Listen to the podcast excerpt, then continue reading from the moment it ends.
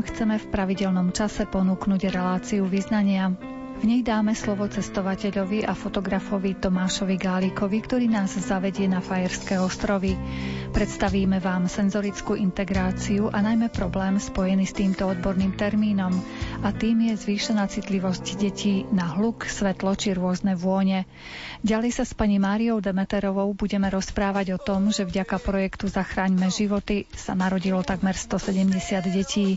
V relácii nebudú chýbať ani príbehy spojené s niektorými malými sakrálnymi stavbami. Dnešnú reláciu pripravili Jaroslav Fabián, Jakub Akurátny a redaktorka Mária Čigášová. Vítajte pri jej počúvaní.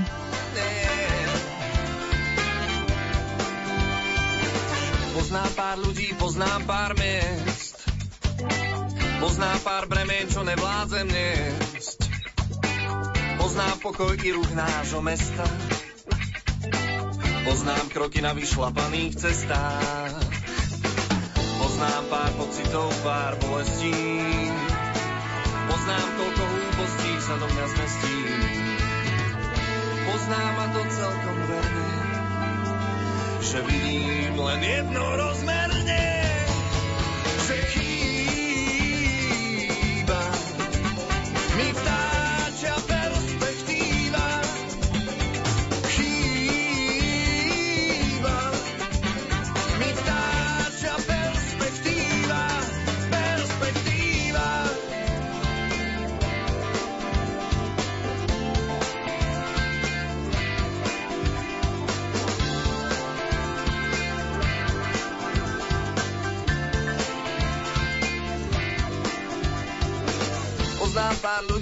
Poznám pár miest.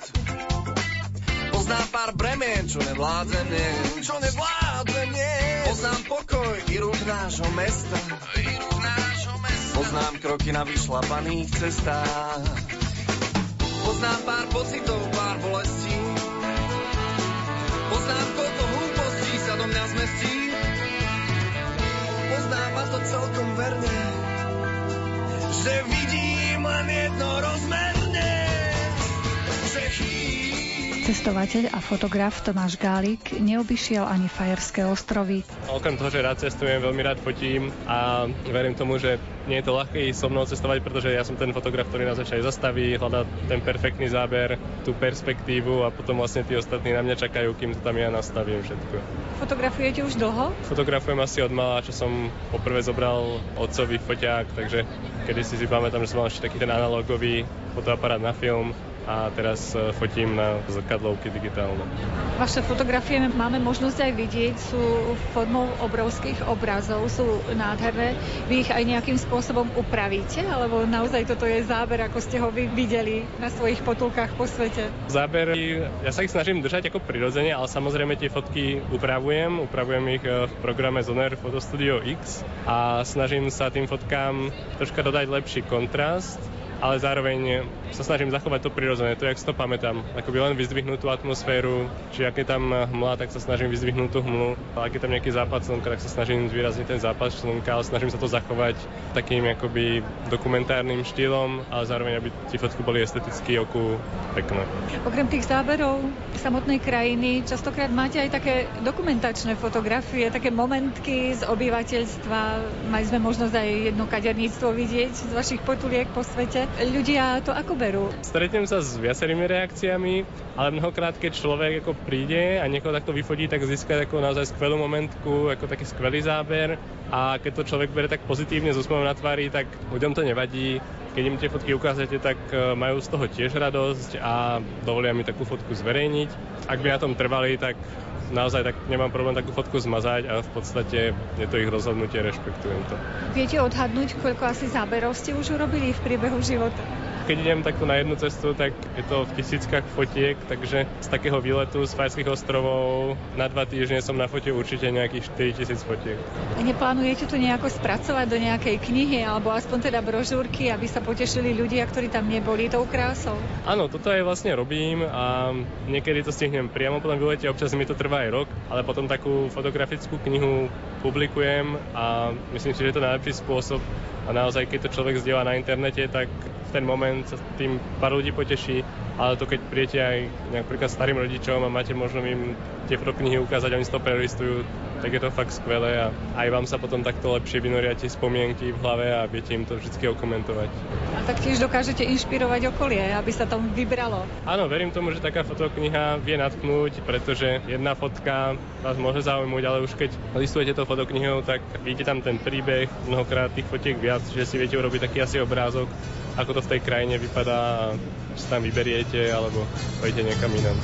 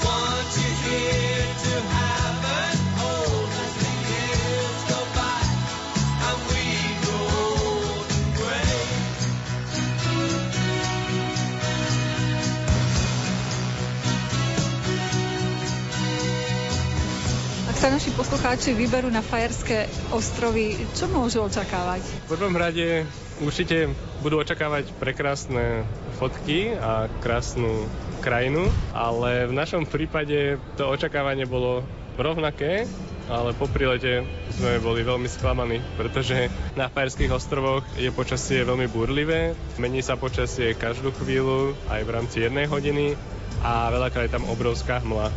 A to bolo aj v našom prípade. Keď sme prileteli, tak z letadla sme nevideli v podstate nič a po prilete a po požičaní auta sme tiež nevideli nič, len cestu a pár značiek pred nami. A naozaj mať takéto slnečné počasie, ako človek vidí v katalógoch cestoviek, je skôr výnimka a buď tam musíte byť veľmi dlho, alebo musíte mať šťastie. Je tam menej slnečných dní, napríklad ako na nejakých iných ostrovoch dovolenkových? Myslím si, že naozaj tie Fajerské ostrovy sú s tým počasím ešte možno horšie na tom než Island. V podstate musíme zobrať v potaz, že tie ostrovy sú naozaj uprostred Atlantického oceánu. Není tam niečo, kde by sa tá oblačnosť zadržiavala, niečo, kde by sa trhala. Čiže naozaj, keď tam nejaký ten front príde, tak jednoducho to pohltí tie ostrovy a je tam obrovské množstvo hmly. A samozrejme, milé nás prekvapilo ako veľmi čerstvý vzduch a keď už to počasie bolo lepšie, tak naozaj tá krásna príroda. Vyzerá tam naozaj divoko, je to dané aj tým, že je tam obrovské množstvo fjordov, prekvapila nás tiež aj infraštruktúra, naozaj cesty sú tam skvelé, môžete tam ísť za turistikou, za jazdou na koni, za nejakým kajakovaním na krásnych miestach. Okrem toho, že samozrejme všade na okolí je pobrežie, je tam aj viacero krásnych jazier, a ešte by som odporúčal, ak príjete v letnej sezóne, je tam veľa zaujímavých uh, hudobných festivalov. S tým, že sú takto ďaleko na severe, Je tam v noci zima, je to pravda, ale zároveň pre nás to bol možno najlepší zážitok. E, jeden z festivalov sa volá G Festival a tento festival bol v jednej dedinke priamo na pobreží, takže to bolo tak, že ten stage a to hlavné pódium bolo priamo na pláži, vedľa toho bola sauna, boli tam také tie jacuzzi, e, ktoré sa vyhrievali ako naozaj drevom tradične. Bolo to skvelé naozaj tam je vidno, že vlastne celá tá dedinka tým festivalom žije. Samozrejme, nie sú tam ani nejaké veľké ubytovacie možnosti, takže funguje to tak, že aj tí miestni sú do toho zapojení a keď tam príde nejaký interpret, nejaká kapela, tak naozaj oni žijú u tých miestnych a čo je skvelé je potom, že keď je tam nejaká aj party, po, tak e, človek môže v nejakom tom miestnom bare stretnúť zrovna týchto hudobníkov. Môžete sa stretnúť aj v reštaurácii s kapelou. Áno, áno, lebo ako naozaj predstavte si to ako nejaké menšie mestečko, menšiu dedinu aj na Slovensku a takto to tam funguje, je to skvelé. Je tam veľa turistov, alebo človek môže nájsť tam aj nejaké súkromie na pobreží? Turistov na Fajerských ostrovoch ešte nie je tak veľa. Určite by som uprednostnil navštevu Fajerských ostrovov pred Islandom. Na Islande je ten turistický boom obrovský a naozaj ísť tam v hlavnej sezóne na tie hlavné miesta je problém, pretože sú tam obrovitánske parkoviska, autobusy, auta a mnohokrát tam budú stovky turistov na jednom mieste, napríklad pri tom slavnom gejzíri. Na Ferských ostrovoch to tak nie je. Na Ferských ostrovoch mnohokrát pôjdete autom okolo ostrovov a nestretnete tam žiadnych turistov. Väčšinou sú tak koncentrovaní v nejakých miestach alebo v tých hlavných bodoch. Ako sa tam dá dostať vôbec na tej Fajerské ostrovy? Na Fajerské ostrovy sa lieta z viacerých miest, je to dánska kolónia, takže samozrejme z Dánska, z Kodanie mnohokrát, lieta tam Atlantic Airways, ale viac iných aerolíniek tam lieta tiež, či už z Anglicka, zo Škótska, alebo aj z Norska sa tam viete dostať. Aj je tam aj pravidelná linka z Islandu. A vám sa podarilo odkiaľ? My sme to zobrali z tej Kodane a dva dní sme strávili v Kodani a potom sme išli asi tak 4 hodiny po let Kodaň, Sovagur, čo je vlastne letisko na Fajerských ostrovoch. Domáci sú zvyknutí na príchod turistov? A domáci sú zvyknutí na turistov, ale už sú tam aj nejaké miesta, ktoré sú akoby obľúbené medzi fotografmi a stalo som sa s tým, že tí fajerskí obyvateľia, obyvateľia fajerských ostrovov nemajú radi ak e, niekto príde bližšie k ich domu, aby ich akoby fodil tie domy alebo nebude nakúkal cez okna, je to ako také narušenie súkromia a nemajú to radi. Na vašich záberoch môžeme vidieť e, krásnu prírodu, čo vás tak najviac očarilo tam? Najviac e, ma očarili práve také tie vtáčiky, oni sa volajú po anglicky puffin, alebo niekedy v preklade hovoria ako takový morský papagaj. Máte ich možnosť stretnúť na týchto fajerských ostrovoch. Odporúčal by som jeden ostrov, ktorý sa volá Mykines a na tomto ostrove ich môžete vidieť naozaj veľké množstvo. Je to chránená oblasť, platí sa tam aj akoby vstupné, ale určite to stojí za to. Tieto vtáčiky nie, že vyzerajú skvelé na fotke, ale vlastne zistíte, že sú v celku vtipné. Oni naozaj majú vtipnú chôdzu a tak srandovne aj vlastne lietajú. A na tento ostrov môžete ísť loďou, alebo čo je zaujímavé je, že helikoptérom helikoptérov. Nie je to nejaká luxusná forma prepravy pre náročných turistov. Helikoptéra tu funguje niečo ako MHD u nás a prepravuje aj miestnych obyvateľov medzi tými ostrovmi. Je to vlastne väčšia helikoptéra, len si treba dať pozor na to, že tiež spolahlivosť nie je najväčšia, pretože, ak som hovoril, je tam veľká hmla a takáto helikoptera niekedy aj pár dní proste nepoletí. Takže určite na tento ostrov Mykines necestujte na konci vášho výletu na Fajerské ostrovy. Môže sa vám stať, ako sa už stalo veľa turistom, že im ten medzinárodný let uletí a ho zmeškajú.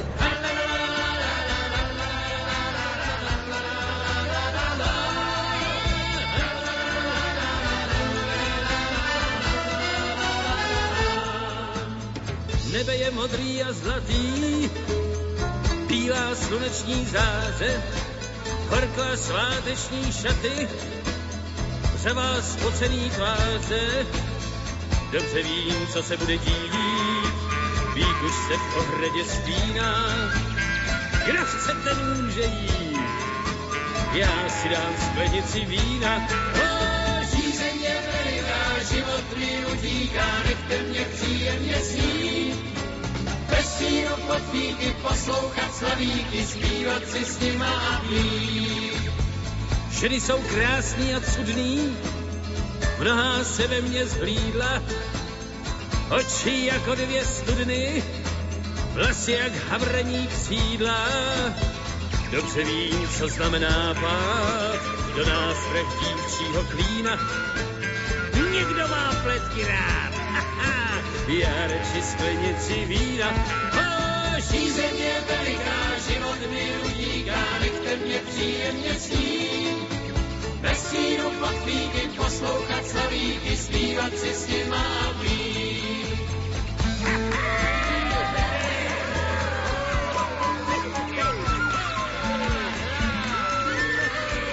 Zmysly pomáhajú človeku vnímať vonkajší svet. Náš nervový systém prijíma jednotlivé zmyslové podnety a spája ich do celku, čo sa odborne nazýva senzorická integrácia. Niekedy však dochádza k poruche senzorickej integrácie a niektoré deti sú extrémne citlivé na určité zvuky alebo vône. Môžu sa prejavovať nesústredenosťou, impulzivitou či podráždenosťou. Pritom tento problém sa dá riešiť. Na túto tému sme sa porozprávali s pani Júliou Jurkovou, ktorá sa o senzorickej integrácii dozvedela počas svojho pobytu v zahraničí. My sme sa vrátili zo zahraničia po 12 rokoch. My sme boli 4 roky v Japonsku a 8 rokov v Belgicku. Prakticky ja som aj tam pracovala, či so seniormi, alebo s deťmi, ktoré boli integrované v bežnej škole a mali nejaké menšie či väčšie stupne zdravotného znevýhodnenia. Väčšinou to boli poruchy učenia, pozornosti, ale hlavne také adaptačné problémy na nové prostredie. A prakticky vďaka aj tej poslednej škole, na Európskej škole v Bruseli, ja som sa dostala k nejakým podporným metodám v metóde senzorickej integrácie, ktorá prakticky spája všetky zmyslové podnety a pracuje na hlavne troch takých systémov. To je taktilný, vestibulárny ako rovnovážny aparát a proprioceptívny, to je ako vnímanie seba, polohu, kde som a tak. A tie deti, a mnohé aj s poruchami pozornosti hyperaktívne, majú prakticky problémy aj v tej senzorickej integrácii. Ale niektoré aj deti, ktoré sú bežne zaradené v školách, jednoducho sú často chybne diagnostikované ako deti s nejakými psychiatrickými diagnózami alebo s hyperaktivitou a pritom nie je to ten problém, ale len v tom vlastne senzorickom spracovaní tých podnetov. Niektoré sú hypoaktívne, niektoré práve hyper. A ja som hovorila o stratégiách pre rodičov, čo oni môžu v domácom prostredí práviť, aby u detí, ktoré sú hypoaktívne, stimulovali záujem o tie stimuly podnety a u detí, ktoré sú hyper, vlastne, že im veľmi, sú veľmi precitlivé, ale ako hypersenzibilné na zvuky, na svetlo a, a kopec ďalších vecí, tak aby upravili to prostredie, aby boli deti spokojné aj doma, aby sa vyhýbali tým takým stresorom nadmerným a každý rodič to už sám pozná, že niekedy sú deti aj prestimulované z jednej svadby a jednoducho, aby vedeli, ako pristupovať k takým deťom a že to problémové správanie má stále aj tú senzorickú zložku. Vlastne nie je to len dôsledok určitého zdravotného znevýhodnenia, alebo hoci je to aj súčasťou, ale často nie je to len pre emocionálny nejaký problém alebo nejaký prakticky zmyslový, ale často aj to spracovanie spracovanie všetkých tých udalostí, ktoré nás bežne obklopujú, niektoré deti nedokážu jednoducho tak spracovať. Čiže je možné, že aj zdravé deti môžu mať tú citlivosť takú zvýšenú na svetlo, na zvuky, na všetko. Treba rozlíšiť, či to je zvýšená senzitivita, ako v angličtine to high sensitive, alebo či to je hypersenzibilita, čo už je prakticky patológia.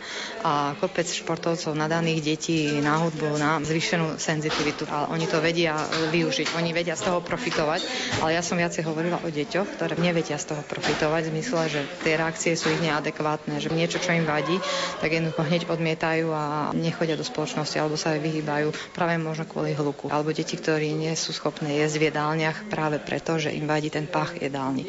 A pritom nie je problém danom jedla, by mu nechutilo, ale vadí im hluk a pach jedálne. A vlastne je dôležité o tom vedieť a je dôležité, aby učitelia v školách, lebo takých detí je podľa môjho názoru určite 10%, ktorí naozaj určité veci odmietajú preto a niekedy ani sami rodičia nepoznajú tú príčinu. Aj len to rešpektujú, ale niekedy to robí v tom dennom fungovaní dosť veľa problémov, a, alebo už len pri obyčajnej písomke. Sú deti, ktoré prejde školník po chodbe alebo proste niečo spadne, niečo buchne, zraz začne vonku pršať a oni sa stratia v tej svojej práci písomnej a jednoducho ten výsledok je horší.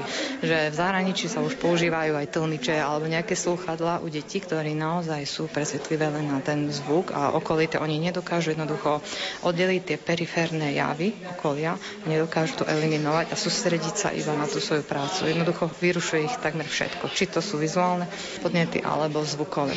Takže sú určité stratégie, ale hlavne je terapia. Je to terapia senzorickej integrácie, ktorú musia robiť len vyškolení terapeuti. Na Slovensku už začala doktorka Hrčová v Ružomberku aj, aj v Bratislave prakticky školiť terapeutov, ktorí pracujú u detí. Väčšinou je to na spojených školách alebo v centrách časnej intervencie už sú takéto miestnosti, aj terapeuti, ktorí sa buď ešte len školy, alebo už sú vyškolení, ale prakticky ja som hovoril hlavne o tom, čo môžu rodičia spraviť a ako hlavne to rozoznať, či to ich dieťa má ten problém, alebo či to je nejaký sprievodný jav a ako s tým naložiť, aby to fungovanie a hlavne to problémové správanie, aby ho eliminovali vlastne. Keby sme teda poradili našim poslucháčom, ako môžu rozoznať, či ide o tú hypersenzitivitu alebo takú zvýšenú citlivosť? Nedá sa v jednej vete celkovo poradiť, ale ak majú nejaké podozrenie, teraz v čase internetu a Google je naozaj kopec informácií, ak si dajú pojem senzorická integrácia, nájdú naozaj kopec námetov,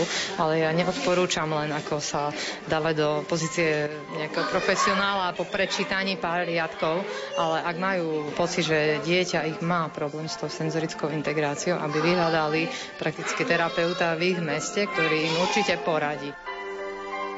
Som tvojou kvetinkou, malou a voňavou, a ty rád prichádzaš, ku mne sa nakláňaš a dýcháš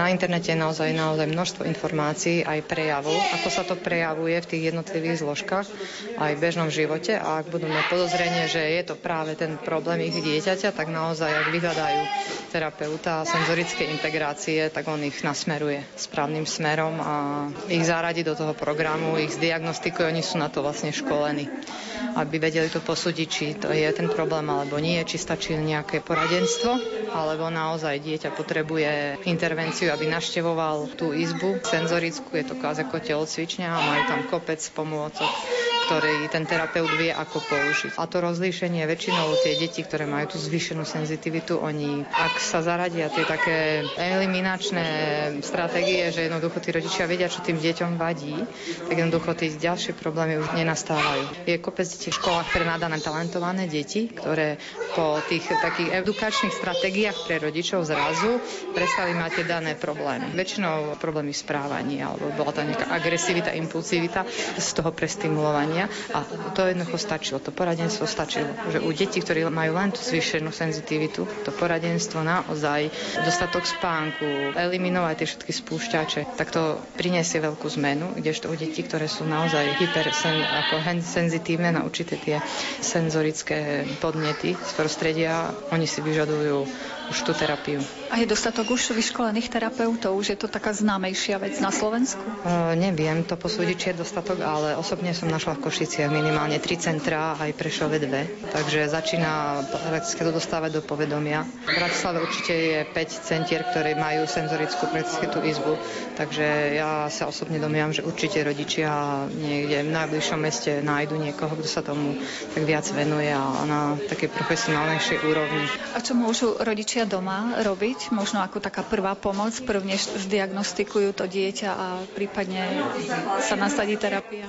Rodičia, ak si prečítajú prejavy na internete alebo sú aj publikácie, tak jednoducho sú tam stratégie, ktoré majú oni dodržať v domácom prostredí a ak tieto veci nepomôžu, tak jednoznačne vyhľadať toho terapeuta, aby on dokázal to dieťa posunúť prakticky ďalej a aby tie výsledky boli aj v poznávaní, aj v správaní, aj v učení v škole a vlastne aj v tých bežných činnostiach. Vy ste spomínali, že ste pôsobili pracovne v Japonsku a v ďalších mestách. Aj tam ste sa zaujímali o túto oblasť. V Japonsku som viacej robila s seniormi v zmysle učenia angličtiny alebo s ženami, ktoré prakticky nepracovali ale v rámci práce so seniormi som si všimla, že napriek tomu, že nie som native speaker, ako niekto, kto je rodilý hovoriaci, tak chceli špeciálneho pedagóga, keďže v Japonsku si vážia túto profesiu na rozdiel niekedy od našich končín, aby to nebolo len o tom jazyku, ale aby bolo o určitých stratégiách, o prepájaní motoriky a s kogníciou. A ja som si všimla, že viacerí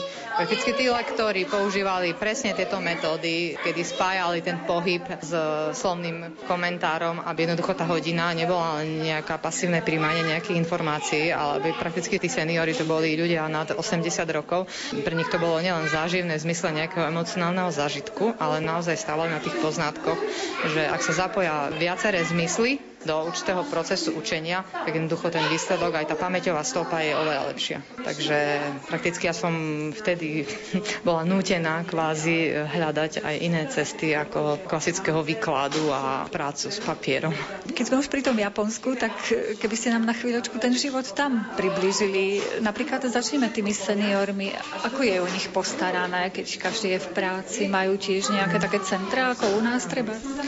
V Japonsku prakticky je čím ďalej tým väčší problém, pretože e, mnohé japonské rodiny majú len jedno, maximálne dve dieťa, tam tá populačná krivka je dosť akože zlá a tým, že je známe, že Japonci sa dožívajú najvyššieho veku, tak e, vlastne tá populácia ľudí, seniorov je naozaj obrovská a sú to obrovské milióny kvanta ľudí. My určite máme skúsenosti s tým, že Japonci chodia, cestujú a naozaj jeden veľký rozdiel, ktorý sme my hneď videli, im je niekedy ťažko odhadnúť vek, ale tí ľudia, ktorí cestujú, sú to väčšinou ľudia, ktorí už skončili prakticky v práci, tým pádom majú čas, tým pádom sú to seniory nad 65 rokov vyššie a vtedy začínajú cestovať. Ja viem, že aj tu ľudia, ak môžu, majú podmienky, možnosti, zdravotný stav, tak začínajú cestovať, ale naozaj tam to bolo v obrovskom rozmere, že boli mnohé aktivity pre ľudí nad 70 rokov. Ako náhle vyšla informácia, že prevencia Alzheimerovej choroby je učenie a čítanie a spojené s nejakou motorikou, tak začínajú sa učiť hrať na hodobný nástroj tí, ktorí treba z hrajú, hej, alebo ďalšia cesta je práve ten cudzí jazyk v spojení s nejakou to, e, chodia fyzioterapeuti aj do nejakých tých center seniorov, kde sa snažia nielen nejak cvičiť v rámci rehabilitácie a odstranenia bolesti, ale práve na mentálnych kvalitách, na mentálnych zručnostiach. Takže v tomto sme videli už dávno, to bol rok 2004 až 2008, keď sme tam žili, že sú naozaj aktívni ľudia nielen v zmysle cestovania, ale aj v zmysle toho, že oni sa chcú, chcú stále ďalej a ďalej vzdelávať a učiť, lebo vedia, že, že ten osoch príde k ním. Boli to niektoré ženy, ktoré mali teraz vnúčatka v Amerike, ktoré žili, hej, a vedeli, že sa s ním nemôžu porozprávať. Tak poznám jednu pani, mala 87 rokov a prišla, že ona chce sa učiť angličtinu, čo pre mňa bolo niekedy úplne, ja som nevedela, ako reagovať aj na to, že aký ten výsledok alebo osoch bude. Ja som sa snažila jej vraviť, že dobre, jasne, kľudne. A, a ja som videla, ako sa snažila, ako naozaj nachádzala ona samé veci nové, ktoré by sa dali robiť že tá motivácia bola obrovská, ale nie len preto, že by sa chcela porozprávať s rodinnými príslušníkmi, ale celkovo oni vedeli, že jednoducho musia aj mentálne pracovať ďalej, aby neupadli v úvodzovkách povedané. Takže to bol taký veľký stimul, že my keď sme sa vrátili, tak stále v našich rodinách sa snažíme poháňať, aby boli ako sa dá aktívni, no. ak im to zdravotný stav hlavne dovoluje. Slová, ktoré vyrozprávame, mierne, tiché či ukričané, sú iba prach. Reči silné, rafinované, odvážne ústa do prázdne dlane, nemôžu sa ti rovnať.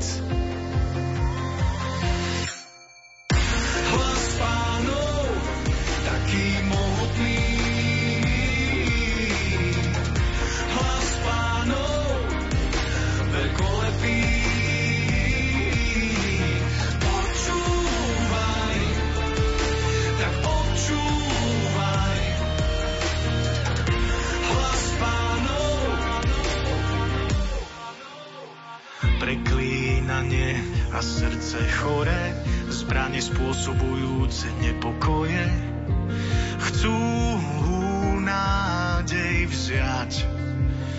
Hmm, no ja viem, že iba slovo tvoje dokáže prejsť každou dušou hore dole.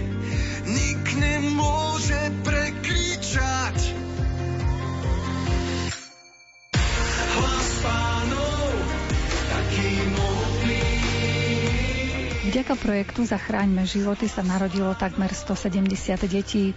Medzi jeho hlavné ciele patrí pomoc tehotným ženám, matkám a ich deťom, ktoré sa ocitli v krajnej núdzi. Ľudia zapojení do projektu sa usilujú týmto ženám pomôcť finančne alebo materiálne.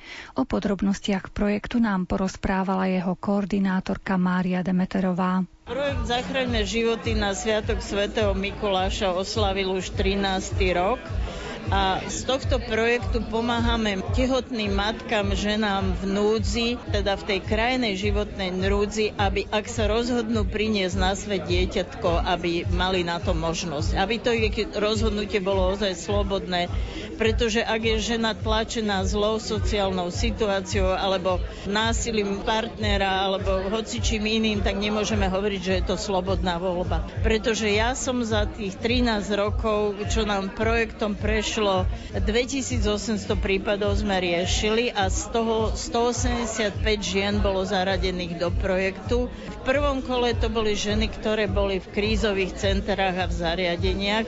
V druhej etape projektu pomáhame už aj ženám, ktoré zostávajú v rodine a pomáhame im s platením nájomného alebo teda zbývania, s platením nástravu a starostlivosti o dieťatko. To sa tak asi na tretinu delí. Ale našou takou hlavnou podmienkou je, aby sa s tou ženou a rodinou odborne pracovalo. Aby sa tie peniaze nevyhodili do vzduchu, ale aby tí, ktorí so ženou pracujú, ju nasmerovali, aby v priebehu roka, za ktorý táto naša pomoc funguje, aby sa ona pomohlo jej to naštartovať nejakú takú vidinu života, aby ho mohla zvládnuť. A tým, že pracujú psychológovia, sociálni pracovníci, naštartujú ju tak, aby videla to svetlo na konci tunela. A ako sa tie ženy o vás dozvedia, ako vedia, že tuto je tá pomoc, keď som teraz v tej zlej situácii? Rozdávame aj u ginekologov aj kdekoľvek také malé kartičky, kde je, ten projekt sa volá Zachraňme životy a na tej kartičke je priamo kontakt. Čiže kontaktujú nás ginekológovia, všeobecní lekári, kňazi, aj cudzí ľudia, ktorí vidia ženu, že by potrebovala pomoc a buď jej dajú na nás kontakt, alebo sa sami nám ozvú. Ženy, ktoré tak najčastejšie sa na vás obrátia, v akom veku sú? Sú to mladé dievčatá alebo skôr staršie zrelé ženy? Môžem povedať, že za tých 13 rokov sa to nedá jednoznačne povedať. Máme od 16 rokov až po 48. Mali sme pani, ktorá mala tri deti, čakala dievčatko a mala 47 rokov a zistila, že dievčatko bude mať Downov syndrom a manžel, ani svokra, ani najstaršia dcera nechceli, že keď toto dieťatko donesie domov, takže nemôže sa vrátiť s ním že oni nebudú s ňou. Čiže taká tvrdosť tam bola. Ona bola z toho veľmi nešťastná, lebo ona pri tom dieťatku chcela stať, ale tak nakoniec sme sa dohodli, že bude taká cesta, že by ho dala na osvojenie Lenže nám povedala aj lekárka v nemocnici, že takéto deti sú veľmi ťažko osvojiteľné a a ja dodneska vidím takú smutnú tvár tej mamičky, ale nakoniec pán Boh sa postaral, lebo dievčatko si adoptovala jedna rodina, ktorá mala chlapčeka s Downovým syndromom a povedali, že vytvorili krásny párik a že spolu úžasne fungujú a že Anička je veľmi šťastná. Koľko detí sa narodilo v rámci toho projektu, odkedy sledujete ženy, ktoré sú tehotné? V rámci projektu sa narodilo 168 bábetiek a 182 žien sme mali v projekte. A tie ženy pribúdajú, alebo je to približne v priebehu roka rovnaký počet? Začínali sme s troma ženami, teraz už máme 20-21, tak priemerne to záleží od darcov, pretože ten projekt je založený na tom, že ľudia, ktorí potrebujú pomoc, nájdu ľudí, ktorí chcú pomôcť, ktorí nevedia, kam by peniažky dali, ale chceli, aby transparentne videli, čo sa s ich peniazmi deje a to si môžu na tom darcovskom systéme pozrieť. Presne na ktorú ženu, koľko ide z tých jeho peňazí. A je to skutočne dojímavé, akurát som sa aj tu na rozprávala s manželmi dvoma, že ľudia sa po 20, 30, 50 eur dokážu každý mesiac zozbierať 4 tisíc, 5 tisíc eur my absolútne nemáme zo štátu ani samozpravy ani jedno euro. Keby tých darcov bolo viac, tak dokážete ešte viacerým, že nám pomôcť? Áno, čím viac darcov, tak tým viac by sme mohli pomôcť. Tlkot malého srdca a otvorené dlane. Plný život nie len zdanie. Aj krajec chleba je najprv len Drobný človek len potrebuje čas.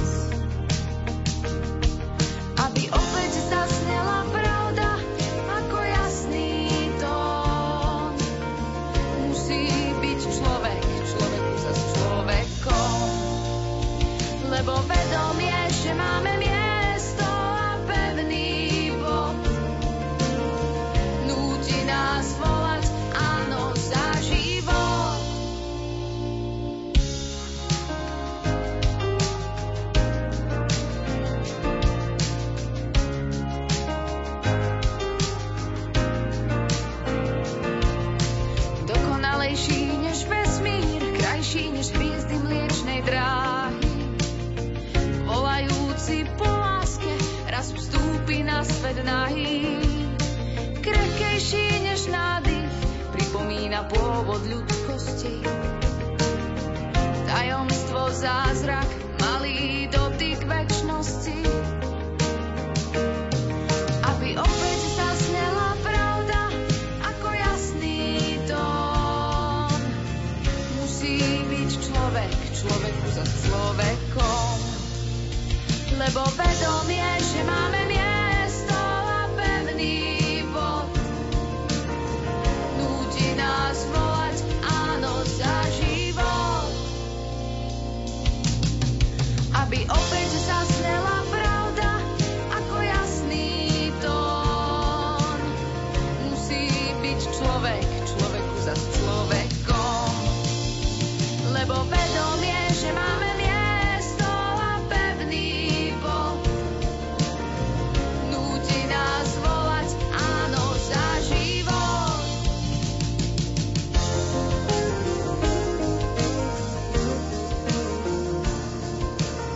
Často je tá žena zaskočená z toho prvý raz, najmä mladé dievčence a boja sa to aj rodičom povedať a myslia si, že rodičia ich odsúdia a že nepodajú im pomocnú ruku, ale rodičia, keď vidia, že dieťatko je už na ceste, tak často zmeknú a potom sú šťastní, že vôbec vnúčatko majú. A dokonca som mala v projekte aj tri prípady znásilnenia a dneska tá mamička je, mala dve dievčence a narodil sa jej potom chlapček. Ona nechcela o ňom ani počuť, chcela chcela ho dať na adopciu, lebo povedal, že nevie si predstaviť, že by si ho dala zobrať, ale že nechce viac o ňom nič počuť ani vidieť. A po pol roku, keď už prešla tá lehota, keď si ho ešte to mohla rozmyslieť, sa rozmyslela a povedala si, že on chudák nemá ani otca a ešte aj vlastná mama ho niekam dala, tak začala bojovať a súdne ho musela dostať naspäť a dneska sú krásna rodinka a tam veľmi zapracovala jej mama, ktorá nás oslovila v projekte, či by sme jej vedeli pomôcť. A dneska sú spolu a ona povedala, že už si ani vo sne nespomenie, že ako bolo počaté, že je také slniečko rodiny. Takže to je všetko otázka prístupu a keď si ľudia vážia život, vážia vážia si druhého, tak vtedy sa všetky úskalia dajú prekonať. Niekedy ste aj v kontakte treba s, s tými mamičkami alebo s deťmi, ktoré sa narodili, že aj ich poznáte, napríklad tie deti? Áno, stále som v kontakte. Ja viem o všetkých 182 mamičkách, aký osud ich stihol. Nehovorím, že všetko máme len takú rúžovú záhradu, prechádzku rúžovou záhradou, že niekedy sa stane, že buď tá žena ešte sklame, alebo že to nevydrží.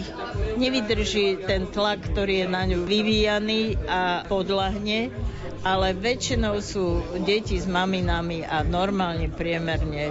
Dokonca máme takú skúsenosť, ako ma dneska usmievací hovorili, že si navzájom jedna druhej pomáhajú. Že aj máme klientky, ktoré k nám prídu práve od žien, ktorým sme my pomohli.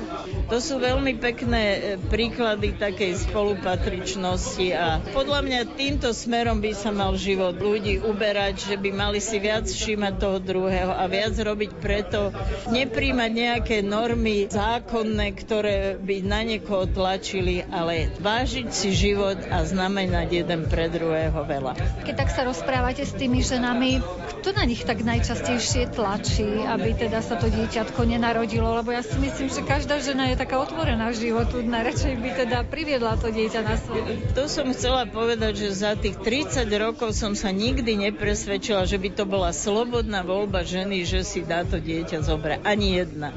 Buď partner robí nátlak, bude v inom partnerskom vzťahu alebo manželstve, čiže nechce mať s priateľkou dieťa, ale často sa nám stane, že aj rodičia.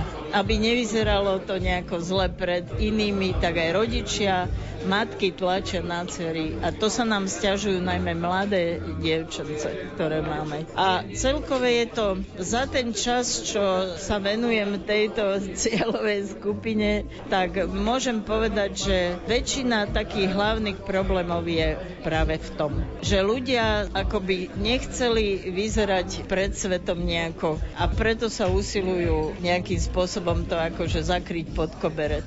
Ale keď sa už žena rozhodne, sa jej uľaví. My sa snažíme tie ženy viesť k tomu, aby sme na ne netlačili, ale aby si ani oni nenechali od nikoho na seba tlačiť. Aby si dali pre a proti vedľa seba aby o tom porozmýšľali a skutočne sa s triezvým rozumom rozhodli, čo bude pre ne najlepšie. Niektoré sa aj rozhodnú ísť na interrupciu. Nemôžeme tomu zabrániť. Ani ja nikdy netlačím. Samozrejme, že sa veľmi teším s každým dieťatkom a potom, keď mi príde, že už takú malú ročnú a ona sa tak ku mne prituli, ako keby som cítila, že mám na tom nejaký troši lilinku podiel, že je na svete, tak to sú, to sú neopakovateľné momenty. A ako to vnímajú potom tie ženy, ktoré sa nakoniec rozhodli priviesť to dieťa na svet? Asi sú radi, že ste im podali takú pomocnú ruku. Ešte som sa nestretla s negatívnou reakciou ženy, ktorá by povedala, že ja som sa zle rozhodla. Každá jedna to ocení. Samozrejme, že pripúšťajú, že nemajú ten život ľahký a že často sú aj v zúfalej situácii, ale že nikdy by tie deti za nič nevymenili. Príliš skoro začal sa príbeh tvoj a ty musíš viesť ten najťažší boj. Boh zoslal aniela na našu zem.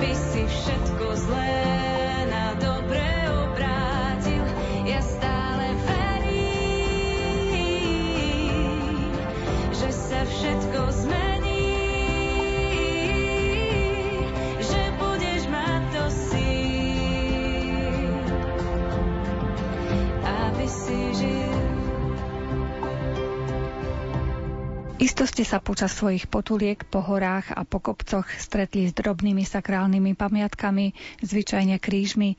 Odborná pracovníčka Východoslovenského múzea v Košiciach pani doktorka Klaudia Buganová okrem iného skúma aj to, kto dal tieto kríže postaviť a z akých pohnútok. Často sa jej podarí vypátrať veľmi zaujímavé príbehy. Dnes sa od nej dozvieme aj to, že nielen kríže je možné nájsť uprostred lesov a hôr. Určite nepoviem nič nové pre našich poslucháčov. My vieme, že vrcholky našich najvyšších hôr, či už sú to Tatry alebo iné pohoria, sa na tých štítoch objavujú kríže ako najvýraznejšie symboly Kristovej obety. Ale rada by som našim poslucháčom možno povedala alebo približila také miesta, ktoré nie sú až tak navštevované, ale na ich vrcholkoch nájdeme aj kresťanské symboly. A chcela by som dnes hovoriť o takom kresťanskom, alebo o takej našej ikone, by som povedala, hôr, ktorou je aj Pana Mária, alebo socha Pany Márie. Naozaj si Slováci dali tú námahu, že na vysoké vrcholky hôr vyniesli nielen kríže, masívne kríže, ktoré vstýčili, ale možno aj menšie, drobné, tentokrát drevené plastiky, sochy Pany Márie tej, ktorá je vlastne našou ochrankyňou, našou patronkou. A ja som ju konkrétne našla na štíte alebo na vrchole kopca, ktorý sa nazýva Čierna hora a je to vlastne tu e, v našom bezprostrednom okolí Košic, teda nad Margecanami. A skala, kde túto panu Máriu vyniesli, sa volá tiež tak možno symbolicky rozsypaná skala. Keď som ja tam bola pred niekoľkými rokmi, tak to naozaj bol dosť náročný výstup. Išli sme tam aj s kolegom a ešte s niektorými sprievodcami, stúpajúc naozaj do výšky až možno 1000-1200 metrov, aby sme tú sochu zhliadli, našli ju, aby sme ju samozrejme odfotografovali a čo to sa o nej dozvedeli.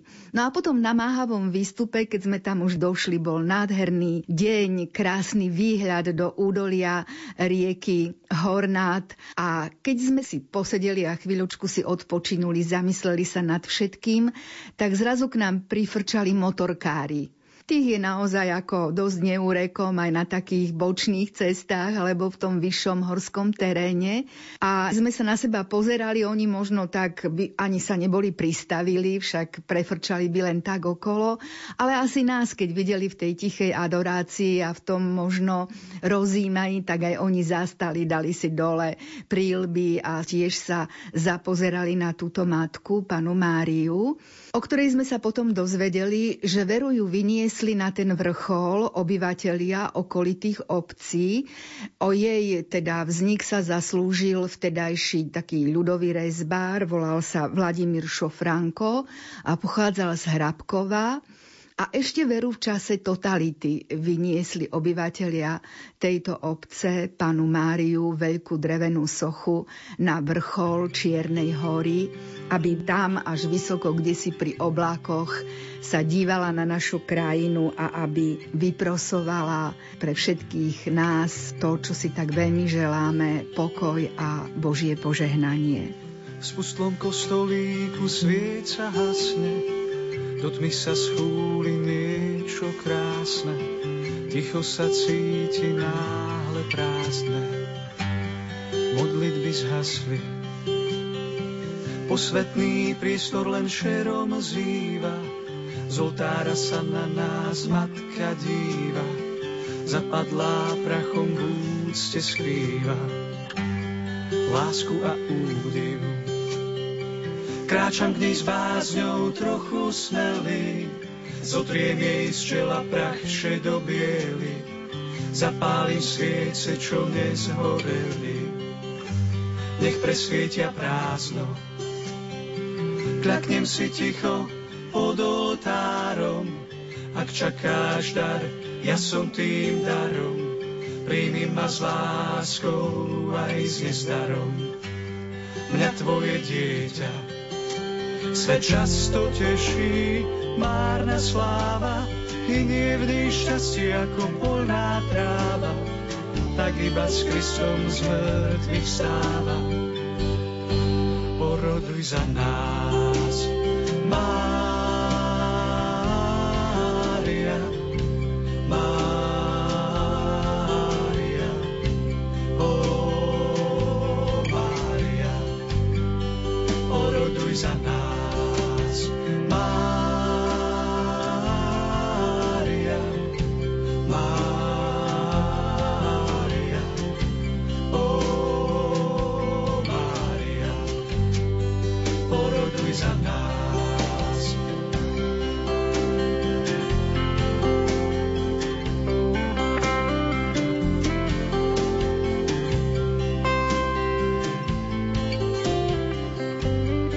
vo svojej pamäti ešte nejaké ďalšie príbehy súvisiace s horami?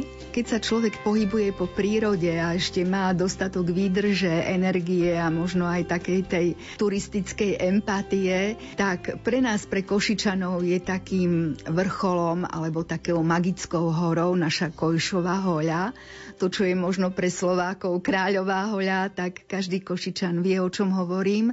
Dokonca aj ja sa z okna, zo svojho kuchynského okna pozerám na Kojšovú hoľu, vidím tam vrcholok toho observatória, ktorý tam je. A Kojšová hoľa mi naozaj v týchto mojich potulkách za vyhľadávaním malých sakrálnych stavieb v krajine pripravila niekoľko prekvapení. Najprv budem rozprávať o takej príhode, ktorá pre mňa a pre mojich spoločníkov bola taká veľmi ťažká a namáhavá, pretože sme hľadali na obrovskej holi malý, malilinký železný kríž. Keď nám obyvateľka z Kojšova povedala, kde sa máme po akej ceste vybrať, tak sa nám to zdalo naozaj veľmi ľahké, pretože ten malý krížik, ktorý pripomínal ináč tragickú udalosť, sa vraj nachádza len niekde 400-500 metrov pod tým observatóriom. Takže sme si povedali, hurá, do toho, ideme na to. Nuž ale naša námaha bola naozaj veľmi dlhá. My sme tam celý deň blúdili. Bolo to síce akurát v období, keď dozrievali čučoriedky a brusnice, tak už sme sa ich aj obie viedli. Aj sme za chvíľočku stratili nádej, slnko už zapadalo a nájsť teda ten naozaj maličký, malilinký krížik, ktorý vraj súvisel s tým, že bol tam postavený preto, lebo sa tam v roku 1975 prevrátil istý muž na traktore, keď išiel na holu tak e, povedala nám to jeho sestra a údajne uviedla, že ona mala sen, taký sen, aby práve tam na mieste postavila alebo dala postaviť maličký krížik. No, takže hľadanie bolo ťažké, namáhavé, ale nakoniec korunované úspechom, pretože keď to slnko už tak zapadalo, tak naozaj tie ostré lúče toho slnka tak dopadli na ten kov, to bol liatinový krížik, zalesklo sa nám to tam poriadne a kríž sme naozaj našli. Takže vďaka naozaj, ako sa vraví, Božej pomoci sme to objavili a možno sme, sme boli jediní, alebo teda z príbuzenstva určite, ktorí ešte raz na to tragické miesto na Kojšovej holi prišli a vzdali pamiatku obeti mladého muža, ktorý sa tam vtedy prevrátil na traktore. A trafili ste ešte na niečo zaujímavé pri tých svojich potulkách po horách, po lesoch?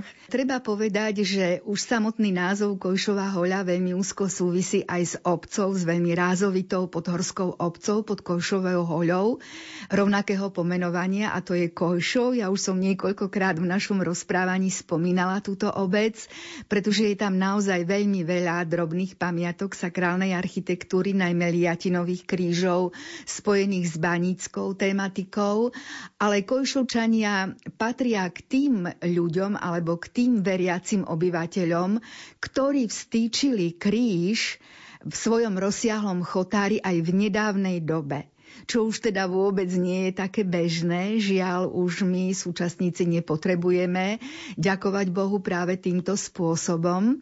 Takže v roku 2003 bol taký rok, ktorý sa spájal s výročím príchodu slovanských vierozvescov Cyrila a Metoda. Bolo to 1140 rokov. A práve v tento rok si Kojšovčania ako keby chceli veľmi to pripomenúť a keď si asi tak predstavovali, kde ešte nemajú kríž v svojom rozsiahlom chotárik, tak zistili, že naozaj nestojí ešte na Kojšovej holi. Takže oni sa podujali k tomu, že ho naozaj na tú hoľu vyniesli, bo je to veľký drevený štvormetrový kríž, práve pri tej príležitosti toho výročia. Ale nestojí celkom hore na štíte, ale dole v takom ako keby priesmiku alebo v sedle, ktorý sa nazýva Trohánky, ale aj tam je dosť vysoká nadmorská výška až 1231 metrov. Ja som sa tej slávnosti vtedy zúčastnila, naozaj bola to krásna slávnosť v takom duchu, ako to Kojšovčania každú slávnosť robia, oblečené ženy v najkrajších svojich sviatočných krojoch. Bolo tam veľmi veľa mladých mužov, pretože bola náročná tá práca, ten kríž vlastne najprv ukotviť do zeme, potom ho vstýčiť, cvičiť. Tiež ale boli oblečení v ľudovom kroji, boli tam hudobníci, boli tam samozrejme predstavitelia všetkých církví, čiže to bola krásna ekumenická slávnosť. A samozrejme nádherne tam zneli vtedy hlasy tých speváčok, tých kojšovčaniek, to sa nieslo široko ďaleko a naozaj kríž tam stojí dodnes a pre všetkých návštevníkov Kojšovej hole, či už v lete alebo aj v zime je určite tiež pripomenutím Ježiša, ktorý bol na kríži ukrižovaný, umrel, ale ktorého si tam určite ľudia uctia a modlia sa pri tomto kríži. Dve drievka pribité pevne do seba Stlačené za nás darom až z neba Tá jedna kratšia, druhá je naprieč zdrvený pádmi prosíme vylieč. Dve drievka posolstvo trvalé nesú. Pokojne za nás, Bože môj, nesúď. Vyzdania sa končia, môžete si ich vypočuť ešte raz a to v sobotu o 14. hodine. Na ich príprave spolupracovali Jakub Akurátny, Jaroslav Fabián a redaktorka Mária Čigášová. Ďakujeme vám za pozornosť a želáme vám pekný deň. Tak slabý, tak slabý hľadáme teba. Vďaku ti vzdávame za večný chleba. Len s láskou, milosťou môžeme letieť. Cítiť svetlo v tme, k tebe sa utiesť. Tak slabý, tak slabý hľadáme teba. Vďaku ti vzdávame za večný chleba. Len s láskou, milosťou môžeme letieť. Svetlo v tme k tebe sa utiecť.